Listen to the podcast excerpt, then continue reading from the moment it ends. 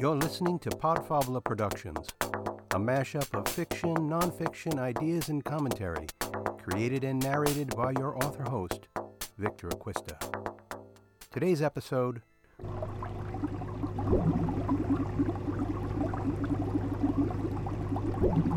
Lessons from a Fish Tank. Welcome back, everyone. In case you're wondering why there's been a little gap between episode 13 and today's show, I want to remind you what podfobbling is all about loafing, wasting time, goofing off, and the like. So, I have been logging in overtime hours in the podfobbling department and lollygagging in the luxury of working hard at doing nothing. Not really, but it's fun to imagine. Speaking of which, imagination is just the topic I want to read to you about.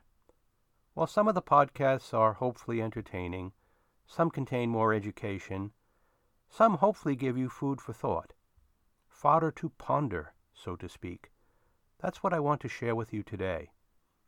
This piece was previously published in the Wellness Universe and is also a chapter in my book, Healthwise Integral Lessons in Transformation.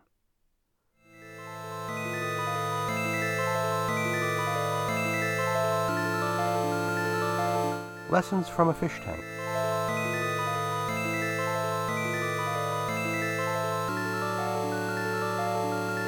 It is sometimes curious what provides inspiration for thoughts, musings, and instruction about life. We have all seen tropical fish in a tank it might be as simple as a single goldfish in a bowl, or something much more elaborate.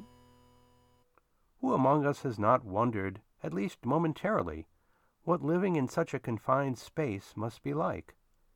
It seems a bit painful to watch a goldfish swimming around the confines of his or her world, looking out through the glass at a world he or she cannot enter. Is it so very different for us as we bump up against the barriers and boundaries that confine us and restrict us? I have wondered from time to time what thoughts and feelings might be swimming in the mind of the fish. Does it feel fear about the unknown which lies beyond? Or does it feel safe within the contained world that it knows? Does it feel anger about limitations that it cannot control or influence? or acceptance and understanding that external control is an illusion after all. At times, I contemplated moving fish to a bigger and more spacious tank. Surely it would be wonderful to move from a large bowl to a five gallon tank. Even better might be to go from five to ten gallons, or twenty five, or fifty gallons. Why, that seems almost palatial. Yet, is it still not confining? Do the fish still not swim up to the glass and look outward? Are they truly less confined? Or are they simply living in a larger box of sorts, but a box nonetheless? The answer seems to be that freedom comes from transferring the fish into a pond, or a lake, or a stream. But all of these are limited by banks, and shores, and cubic meters of water. None of these are unbounded. As a result, the freedom which seems present in such a large expanse for such a small fish is really just an illusion of freedom. The boundaries of even a very large box are still boundaries. How then can we be free?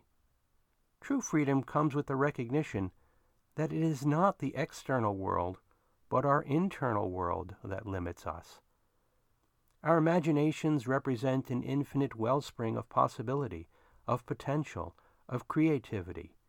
We can go anywhere, do anything, be everywhere and nowhere, anytime, all the time, without boundaries or restrictions, using the power of our imagination. There are no limitations of time or space when we realize this. We are truly free and without limitation in this internal universe of possibility. The boundaries and limitations, both internal and external, are indeed illusions. I like to imagine that the goldfish, swimming in the narrow confines of his or her bowl, knows this. I like to think that the goldfish is not bothered at all by the illusion of restriction, but does swim securely in the absolute certainty that it lives in unity with the infinite.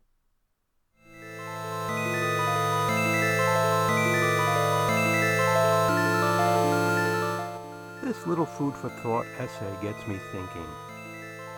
Much of what I semi-joke around with when I talk about podfobbling has to do with entering into this vast playscape of the imagination to explore creative ideas, concepts, whimsy, deep metaphysical shtick, and anything else that's in or potentially in the imaginarium of my mind.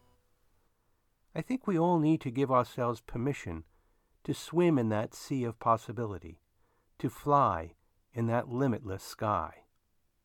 Podfobble more. I know I plan to. That does it for today. Hope you enjoyed the show.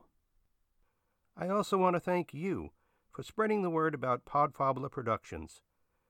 You can learn more about me and the show on my website, www.writingtoraiseconsciousness.com. Follow me on Twitter and participate in the fan base by checking out Podfobbler Productions on Facebook, where shows are archived for discussion and comments. You can subscribe to the podcast series on YouTube, Apple Podcasts, Google Play, Spotify, and other download platforms. Finally, please stop by my Amazon author page and check out my nonfiction and fiction books and short stories. Until next time.